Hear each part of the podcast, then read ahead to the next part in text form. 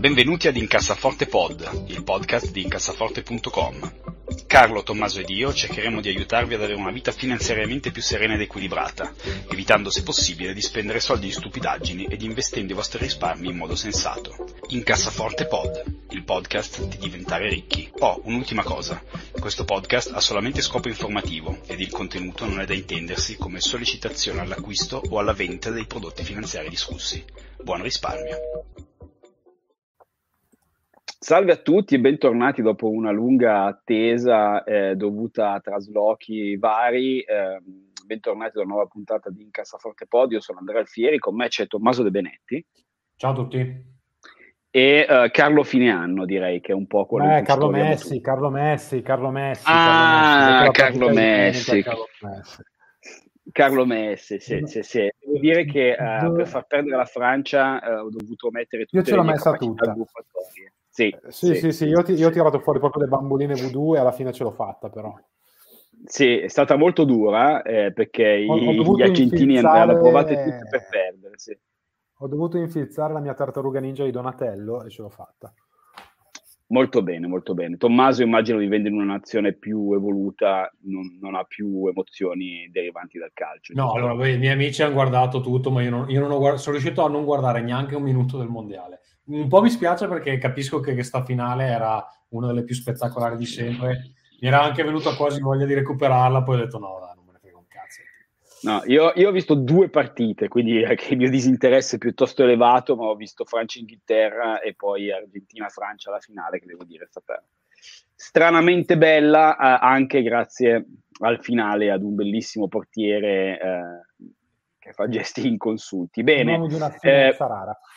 Esatto, sì, beh, come, come, intuibile anche dai capelli colorati. Um, Tommaso, vai, leggici la nostra mail di Massimo. Allora, Massimo ci scrive e ci dice: Ciao a tutti e tre, ho quasi 40 anni e due figli, la mia compagna lavora, ma penso che a breve, uno o due anni, dovrà fare part-time o smettere di lavorare. Ho speso i miei soldi per comprare casa ad aprile 2021 con mutuo a tasso fisso 1.95 20 anni. Mi trovo a pagare una rata abbastanza alta anche se riesco comunque ad accantonare qualcosa. Ogni tanto verso risparmio nel mutuo per abbassare il capitale e quindi abbassare la rata. In otto mesi sono riuscito a far scendere la rata del mutuo di 80 euro, versando 15.000. Così mi sembra di aver investito 15.000 euro e di avere un risparmio rendita di 80 euro al mese. Alla fine è come avere 80 euro al mese in più di stipendio. Inoltre, più verso nel mutuo, più risparmierò, circa 25 euro ogni 5.000 versati. È una buona idea? Carlo. Sì, è una buona idea. Sì, è una buona idea finché il mercato fa abbastanza schifo. Eh, abbassare un mutuo con un tasso di 1,95 vuol dire che il rendimento del tuo investimento è più o meno l'1,95. Non è proprio così, però tutto sommato di questi tempi, soprattutto all'inizio, intanto 1,95 è ancora un bel tasso perché è qualcosa che si riusciva a prendere fino alla fine del 21, inizio del 22, poi dopo eh, è aumentato un po' tutto. Eh, quindi io direi va bene, va bene così, insomma, l- ti dà molto peace of mind, eh, abbassa la rata del tuo mutuo, che è il tuo debito principale in questo momento, è la casa dove vivi tu e la tua famiglia, quindi con due figli, quindi va bene, va bene, va bene. Anche se il bot magari dai, adesso dai 3,5, 4, chi se ne frega, mettili lì, va bene. Sì, allora, ehm, Carlo ti ha dato la risposta e diciamo secondo me forse più di buon senso considerato tutto, no? perché la mail di Massimo era molto lunga e quindi l'ho, l'ho tagliuzzata. Massimo diceva non ho nulla investito, non ho mai investito, eccetera. Quindi sicuramente in una situazione di mercati volatili, eh, edge, tu praticamente, come diceva giustamente Carlo, praticamente se tu paghi in anticipo mutuo a 1,95 è quasi come se ti garantissi il rendimento di 1,95, più o meno, insomma, una buona, una buona assumption. Eh, però va detto, questo per, per, per, chiarezza, che matematicamente non è la cosa giusta da fare, eh, nel senso che ehm, ad oggi eh, ti converrebbe teoricamente, come diceva Carlo, visto che ci sono investimenti a rischio basso che danno più del 2%, ti conviene mettere i soldi in un investimento al 4%, come, come ad esempio dei, dei bond, ehm, e, e, e, tenerti questo mutuo che in, in un, in, una, diciamo, in un mondo ad inflazione ben sopra il, il 95%, praticamente è come se tu andando avanti nel tempo la casa la pagassi sempre meno. Questo però presuppone, uno, che il tuo stipendio aumenti con l'inflazione e che non è per forza detto purtroppo oggi in Italia, e due, eh, che uno sia un investitore perfettamente razionale, quando invece sappiamo benissimo che la testa è, è la cosa più importante degli investimenti. Quindi se tu sei tranquillo così, praticamente ti stai forzando a, a fare del risparmio. Uh, buy the book non è la scelta giusta, però sicuramente se la tua alternativa è tenere i soldi sul conto corrente, eh, fai bene a fare così perché quantomeno ti garantisce il 2%. Quindi ecco, eh, da manuale non è la cosa giusta da fare, sicuramente non è una stupidaggine se, se ti senti tranquillo, anche perché comunque appunto eh, la sicurezza psicologica dell'avere la propria casa pagata prima è, ha sicuramente un valore. Tommaso. Eh, sì, non, uh, non, non hai commenti. Non ho un'opinione Beh. su questa cosa qua, no. Benissimo. non mi sembra una bruttissima idea, però mi fai notare tu che, che effettivamente ci sono altre vie alternative. Bene, ehm, cosa è successo eh, da quando ci siamo collegati l'ultima volta? Beh, molte cose. Eh, dovremmo, penso che il 2022 sarà un po' l'anno in cui facciamo, ci facciamo un po' di victory lap, eh, nel senso iniziamo dalle news grosse, ehm, lo saprete oramai tutti, ehm, FTX, il, il, uno dei due più grossi exchange uh, di cripto eh, insieme a Binance, eh, e il suo fondatore Sam Bankman-Fried eh, sono finiti in disgrazia e, e praticamente ehm, si è scoperto che eh, con grande stupore eh, da parte mia, immagino anche di Carlo e, e in parte Tommaso, che fosse veramente un grande castello di sì, però eh? ecco, secondo me lui, adesso io ti dico la verità, un po' mi sto disinteressando, quindi non è che ho seguito benissimo, però lui è anche un personaggio un po' diverso da quelli che ci si aspetta di solito perché uh, filantropo, uh, un grande contribuente al Partito Democratico in America, quindi non era proprio esattamente il profilo del douchebag, crypto bro, eccetera. Era un po' un personaggio diverso, solo che poi alla fine si è visto che, che gestiva un casino in pratica.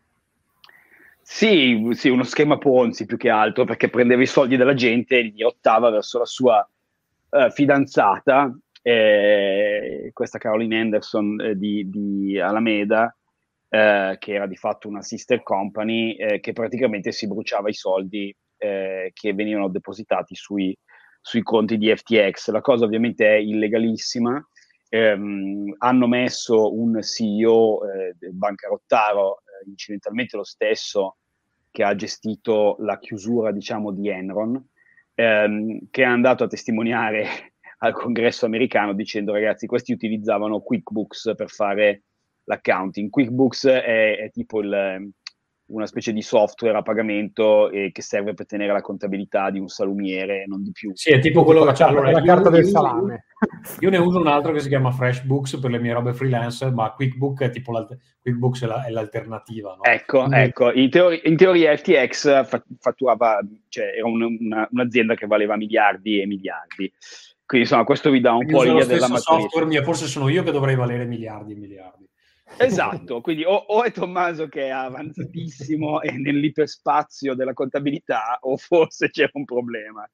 Ehm, nel mentre sta succedendo qualcosa di brutto, non so chi ne vuole dare un aggiornamento, ma sembra che anche Binance, che è l'unico eh, exchange grosso rimasto di fatto in vita dopo che sono falliti uno dopo l'altro miseramente, ehm, sembra che sia in grave difficoltà anche lui. Tommaso, tu hai seguito un pochino? O... Allora, guarda, io sto seguendo i tweet di, eh, che uno dopo l'altro evidenziano, allora si sapeva perché ne abbiamo già parlato, evidenziano il fatto che eh, Binance stia facendo, cioè che l'accounting di Binance sia una specie di black box, nessuno sa esattamente come funziona sta roba, però insomma stanno emergendo dei dettagli che un po' di più ogni giorno fa, fanno intuire che questa cosa sta per, per, implodere fondamentalmente. Poi se volete proprio le specifiche, onestamente non ve le so dire perché è talmente complessa. Infatti appunto lo chiamano black box perché non si capisce un cazzo di cosa stanno facendo. Sì, e... la, la, Vai, vai, sì. scusami. No, no, no, e, e, quindi niente. Poi io vedendo come tira il vento ho, ho deciso che per cripto per un po' basta, ho ritirato tutto quello che ci avevo messo dentro, che ormai era poco perché comunque avevo già liquidato in passato e fondamentalmente alla fine ci ho perso, ci ho perso un bel po', se volete vi dico anche le percentuali, devo andarle a vedere. Um, però sì, ho tirato fuori quello che era rimasto prima che sia troppo tardi. Poi magari potrei anche sbagliarmi e fra un anno eh, è tutto a più 10.000%, però per non sbagliare, siccome mi facevano comodo due soldi extra questo Natale, ho deciso che... Tu, tu, che piattaforma utilizzavi? Eh, Crypto.com. Ok, no, che tra sì, l'altro è tutto un fiorire di pop-up, NFT, adesso investi in questo, poi ti diamo i punti eh, cuore, se hai abbastanza punti cuore guadagni crypto dust che poi puoi compattare in un cripto sto cazzo, quindi è tutta una roba un po' che inizi a guardare e dici ma qua esattamente cosa mi stanno facendo fare? Eh, eh. Ma sapete che io, dico la verità, in questi giorni ho letto naturalmente, ho cercato di informare, ma io non ho veramente capito come funzioni tutto il discorso delle cripto ancora adesso. Cioè ho capito che, ho, ho intuito che è, che, è un, che è, un, pacco, che è uno schema di Ponzi, che è una truffa, ma è talmente una roba astrusa, che veramente mh, chapeau a chi ha capito ma, esattamente come funziona tutto. Ma allora, il, la, la, questione c'è un, un bravissimo eh, columnist di Bloomberg, che tra l'altro scrive anche in modo molto divertente, che si chiama Matt Levine, scritto Matt Ledine, eh, che ha, ha, scritto numerosi articoli sulla, sulla questione. I, il trucchetto, ok, diciamo che hanno utilizzato, che è un trucco, voglio dire, di, molto molto banale, appunto tipico da, da Ponzi scheme, ehm, cosa fanno eh, di fatto gli exchange, cosa che ha fatto anche eh, FTX? eh, emettono, creano un loro coin dal nulla, ok? Chiamiamolo il Carlo Coin, ok? Ne producono 100 miliardi di questi. Eh, ne mettono sul mercato una piccolissima percentuale, diciamo un 10%, ok? Con gabole più o meno legale, molto spesso quello che si chiama wash trading, cioè di fatto eh, venderselo uno all'altro, no? Eh, ne fanno aumentare il prezzo in modo artificiale e poi scusami, considerano... è, tipo le, scusami, è tipo le plusvalenze di una certa squadra di calcio ultimamente, una cosa così. Esa- esattamente, l'idea è un po' ah, quella, okay. diciamo, ah, okay, è un processo okay, trasversale. Ah, esattamente. esattamente. Quindi diciamo, eh, eh, Carlo e Tommaso sono eh, due entità eh, della carlocrypto.com, eh, emettono 10 miliardi di Carlo Coins, poi eh, un miliardo di questi Carlo lo vende a Tommaso per un dollaro, Tommaso lo rivende a Carlo per due dollari, eh, vanno avanti così fin tanto che non arriva a un valore di 10-20 dollari. Sono tutti naturalmente soldi che passano da una tasca all'altra, quindi non c'è nessun tipo di movimento di denaro reale.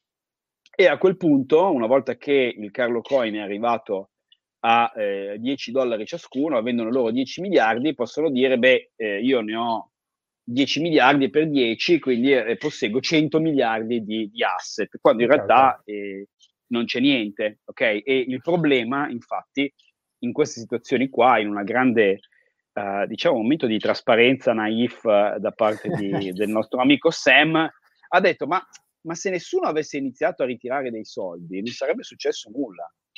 Quindi, insomma... Beh, beh. E, allora, guardate, ho trovato, ho trovato i conti.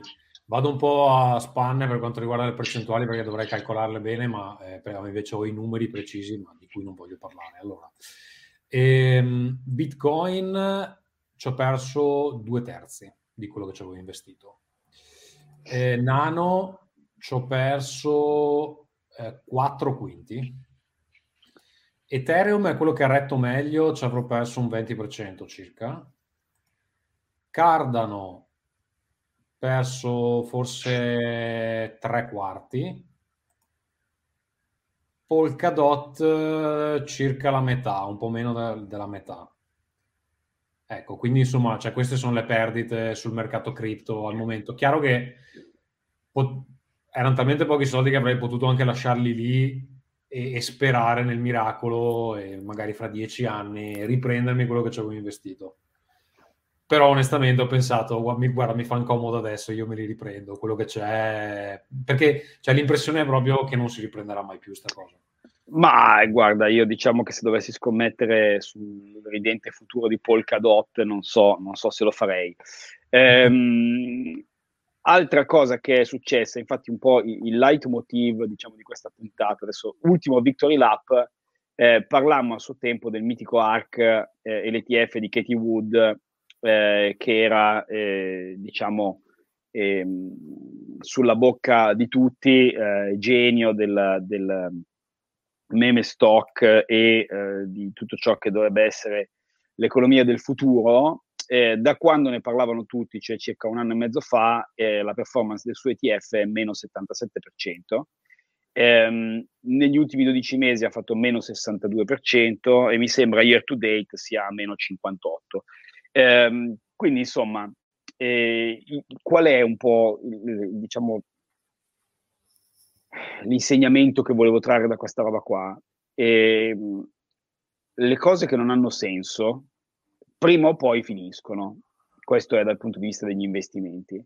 Eh, eh che non significa shortate Tesla o shortate ARC, perché le cose che non hanno senso possono anche durare molto più a lungo di quanto noi ci aspettiamo.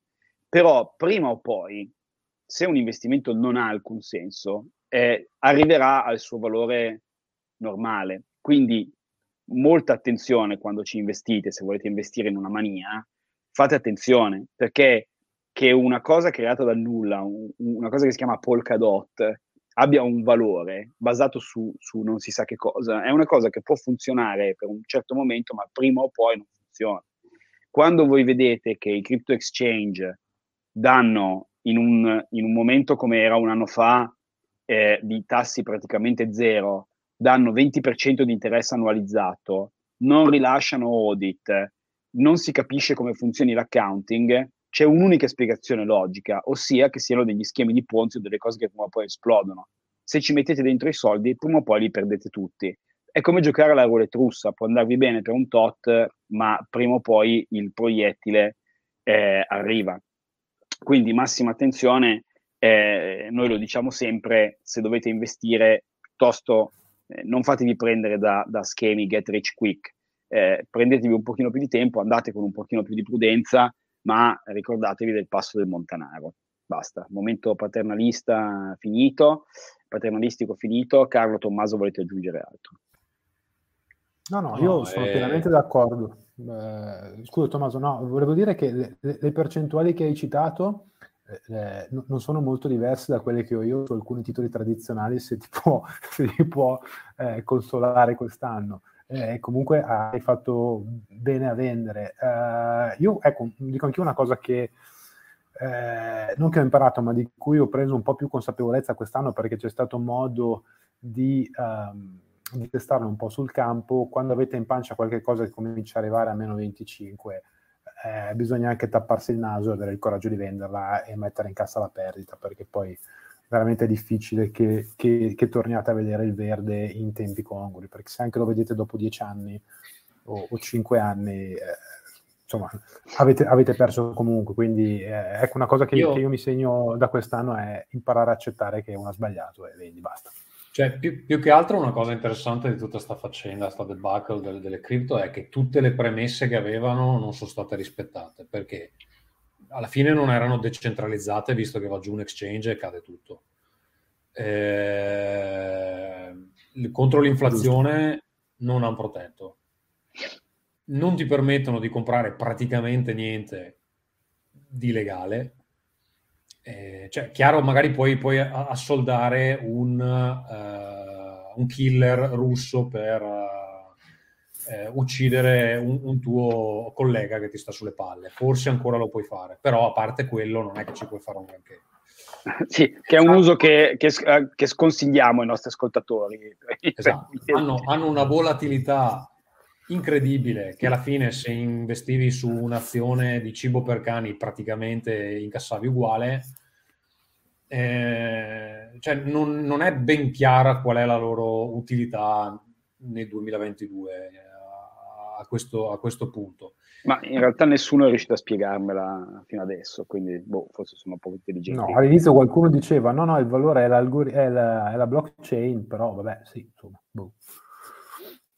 Aspettiamo. Sì, ma anche lì, anche lì il valore della blockchain e alla fine eh, quali sono le mm, applicazioni Al- pratiche. No, altra bellissima frase che io non ho capito, ma ammetto la mia ignoranza, magari poi qualcuno eh, per mail, qualche altro ascoltatore sul pezzo tecnicamente, eh, io ho capito, bah, qualcosa, bah, bah, supercazzola, vale nei contratti, bah, bah, bah, se vai dal notaio c'è la blockchain. Io ho detto, vabbè, però, eh, no, però magari non posso dire. Eh. Posso, una cosa divertente che posso dirvi è che eh, siccome stavo cercando regali di Natale vari, per mio papà non sapevo cosa prendere perché ha già tutto quello che gli serve e, ed è sempre un dramma, no? Allora, quest'anno, siccome giustamente a lui sta sul cazzo Putin, eh, ho detto va bene, faccio una donazione all'esercito ucraino, ci compriamo una bella granata e gli regalo una granata. Perché? allora, all'inizio della guerra, io mi ricordo che l'esercito ucraino e le varie associazioni che supportavano i, eh, i combattenti sul campo accettavano criptovalute. Adesso no, quindi neanche loro le vogliono, neanche se gli regali le vogliono. Eh, secondo me è un indicatore abbastanza interessante di questa cosa. Salutiamo Lord of War Tommaso che compra eh, bazooka, per la, bazooka per la pace. Esatto, esatto, è un esatto. concetto un po' particolare. ehm, come si dice, no, ultima cosa bellissima, dopo passiamo rapidamente ai consigli della settimana, eh, per liberare tutti, ehm, Musk stupendo, è veramente un'assenza purtroppo colpevole da parte del, del podcast in cassaforte, ma Musk che è stato prima costretto a strapagare Twitter e adesso si sta adoperando tutta la sua competenza manageriale per distruggerlo eh, un giorno dopo l'altro con grande efficacia, devo dire. Però, allora, vediamo... La cosa migliore che è successa finora è che ieri ha fatto il sondaggio, credo, pensando di vincerlo a mani basse di devo dimettermi da CEO di Twitter, sì. il 57% ha votato sì. di sì. e lui non ha ancora commentato su sta cosa. Sì. sì. e lui si è chiuso in una buca dicendo ah, quindi sì, è bellissimo. Io sono allora, uno dei 57%, come potete un tweet, un tweet che ho visto oggi diceva ehm, un, un miliardario che perde un contest tipo ma vi piace oppure no su un servizio che ha pagato 44 miliardi è oggettivamente un modo meraviglioso per concludere questa esperienza. E poi ne ho visto un altro che dice: Ma perché dovrei rimuovermi da Twitter adesso che stanno succedendo delle cose incredibili? Divertentissime, sì, no, sicuramente il livello di entertainment assolutamente è elevatissimo. Quindi, bene, magari dedicheremo una puntata apposita a Musk. Eh, passiamo ai consigli e, della e settimana. E occhio a, e occhio ah, a Tesla le, pro, nelle prossime settimane, insomma, vediamo un po' dove va. Ah beh, Tesla ha già molto più che meno 50 dai massimi, quindi altro, altra mia vediamo. grande... Però lì abbiamo ancora spazio per scendere. Victory Lap lo faremo attorno a 50-60, non adesso che siamo ancora a 150. Eh, consigli della settimana, Tommaso. Allora, il mio è uno sconsiglio. Per la prossima puntata vi parlerò del Kindle Scribe che mi è arrivato oggi, ma l'ho proprio scartato Mitico. e lo sto caricando. Quindi Sono ve ne parlerò la prossima settimana. E la prossima settimana con molto ottimismo, la prossima puntata, diciamo. Invece vi sconsiglio un po' uh, 1899, serie di direi fantascienza su uh, Netflix che è degli stessi autori di uh, Dark, tra l'altro c'è anche alcuni degli stessi attori. Allora, la premessa secondo me è ottima, nel senso che uh, c'è della gente nel 1899 su una barca che sta facendo la traversata dall'Europa agli Stati Uniti. Eh, parlano tutti lingue diverse perché uno è spagnolo, uno è danese, uno è tedesco, eccetera e eh, cosa succede? Che a un certo punto arriva una comunicazione dalla compagnia che gestisce queste eh, navi eh, passeggeri, anzi no, scusate, succede così, che ricevono una comunicazione da una nave che è andata perduta eh, del tempo prima, ok? Ricevono delle coordinate. Il capitano decide, ok, andiamo a vedere, vediamo se riusciamo a recuperarli, perché erano spariti tipo triangolo delle Bermuda, per capirci, e quando arrivano lì trovano che la nave è completamente vuota. Co- quindi cosa è successo alle migliaia di persone che c'erano a bordo? A quel punto la compagnia che gestisce le, le, due navi manda un messaggio alla nave che si chiama Prometheus, la nave che, che, che è andata in soccorso, e gli dice dovete farla affondare. Allora da lì parte tutta una, una, vicenda dove cercano di capire che fine hanno fatto le persone nell'altra nave, perché la compagnia vuole che affondino il coso e le varie scelte del capitano che insomma si rifiuta di collaborare. Insomma. Poi tu, ogni passeggero si scopre che ha un oscuro segreto nel suo passato che nella serie cerca di, di risolvere. Allora, la premessa secondo me è figa perché cioè, è bello anche l'ambientazione e tutto. Mm, c'è questo mistero che cercano di, di scoprire. Diventa subito super weird perché ci sono dei bambini che non parlano, ci sono delle, de, degli artefatti strani, delle cose del genere però ha delle cose che non funzionano bene come funzionavano in Dark. Una è che hanno fatto questa scelta demenziale, che in Italia è ancora più demenziale, dove i passeggeri non si capiscono fra di loro perché ognuno parla una lingua diversa.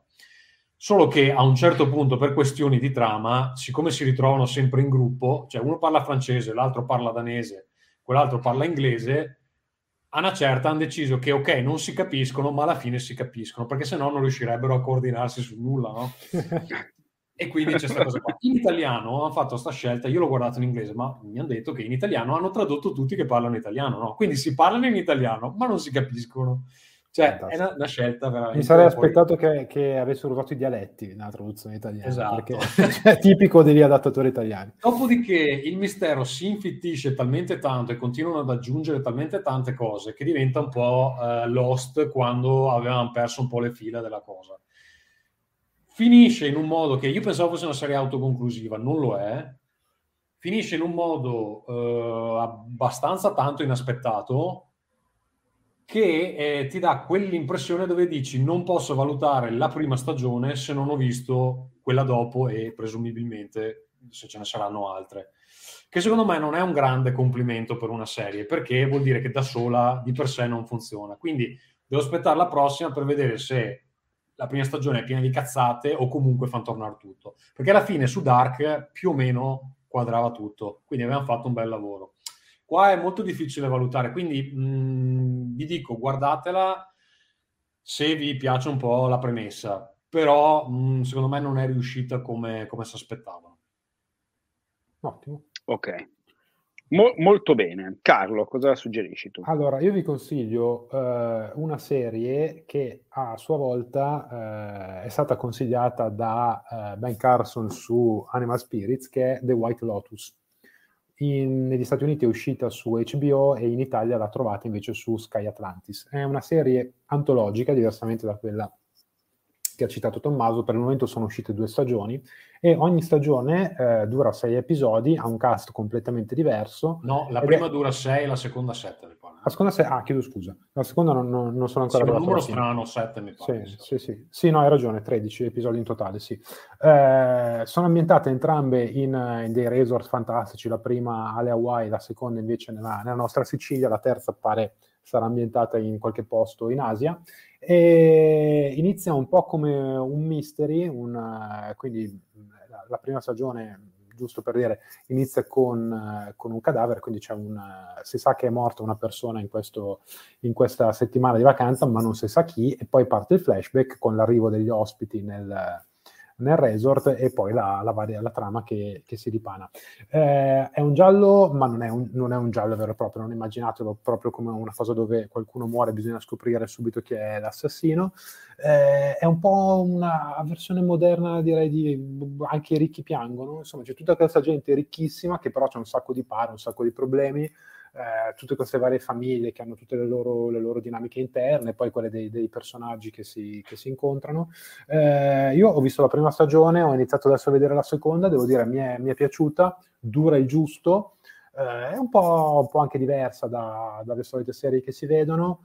Eh, io le ho finite ambedue, ti posso dire la mia opinione. Allora, la prima è molto più commedia e ha delle parti oggettivamente divertentissime.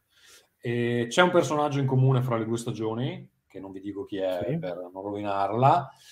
La seconda ha un'atmosfera veramente strana. La seconda, tra l'altro, è ambientata in Italia, in Sicilia. C- parlano un casino di italiano, quindi eh, cioè, ci sono proprio gli attori italiani, sono proprio in primo piano. eh, però i, i, i protagonisti sono, sono, tutti americani. Ehm, la seconda ha un tono incredibilmente teso perché è incentrata su coppie, relazioni di coppia che vanno un po' per i cazzi loro e si, si intersecano, diciamo così. E fino alla fine, secondo me, è assolutamente difficile capire dove sta andando a parare la seconda stagione e c'è anche una svolta tarantiniana a un certo punto che non, non, non ci si aspetta. E molto belli tutti e due, sono due stagioni completamente diverse con lo stesso concept di base, perché anche qui si inizia che, che c'è un cadavere, insomma, da, sì. da recuperare. Bella comunque, molto bella, è una delle cose migliori che ha fatto HBO, secondo me. Molto bene, molto bene. Ultima cosa, io torno a quello che vi dicevo prima, consiglio assolutamente di seguire uh, la newsletter di uh, Matt, credo si dica Levine, uh, scritto le, Matt Levine, su bloomberg.com. Eh, lui è un, un ex eh, avvocato di, un, di una attorney firm famosissima che si chiama Watchtel, um, che tra l'altro sono quelli che hanno usato quelli di Twitter per incastrare Elon Musk ed obbligarlo a comprarli a un prezzo sovrapprezzato. E lui parla un po' di tutto. Eh, ultimamente, ovviamente, gli argomenti sono stati molto legati a FTX e a eh, Elon Musk, perché comunque con, diciamo, commenta quello che è un po' l'attualità. La sua newsletter è gratis, è scritta in un inglese molto divertente e comprensibile e eh, ha una grande capacità di spiegare in modo semplice le cose complicate. Eh, quindi se vi, se vi interessa vi consiglio decisamente di seguirlo. Di nuovo, vi dico maccheronicamente come si scrive, si chiama Matt Levine ehm, e niente, vi, vi metterò poi il link che grazie a chi me l'ha messo negli appunti. Eh, direi che è tutto ragazzi. Tommaso, tu avevi un progetto, vuoi darci un rapido aggiornamento prima di chiudere? Eh, sì, vabbè, la campagna si è conclusa, abbiamo incassato 58.000 euro, abbastanza buona, la nostra seconda miglior campagna di sempre, speravo di fare meglio, ma insomma eh, posso accontentarmi. E adesso sto lavorando perché praticamente entro la prossima estate dobbiamo produrre tre libri in due lingue, quindi sei libri e sono già un po' nel panico perché c'è tanto di scritto, ma poi il lavoro da fare è sempre, sempre impegnativo. Quindi sono già al lavoro per, per quella e per, prossimi, per i prossimi progetti. Ottimo, ottimo, ottimo. Molto ottimo. bene, molto bene. Carlo, tu hai qualcosa da plaggare? No, vi auguro però a tutti delle, delle, buone feste, serene in famiglia, mi raccomando, abbuffatevi se potete, che tanto per dimagrire c'è l'anno prossimo, e state bene. Noi ci risentiamo a gennaio, immagino, giusto? Ma chi lo sa? Forse no. Sì, vediamo, forse riusciamo a fare qualcosa un po' prima. Dai, ragazzi, un abbraccio a tutti e un saluto. Ciao a tutti. Ciao, ciao, ciao.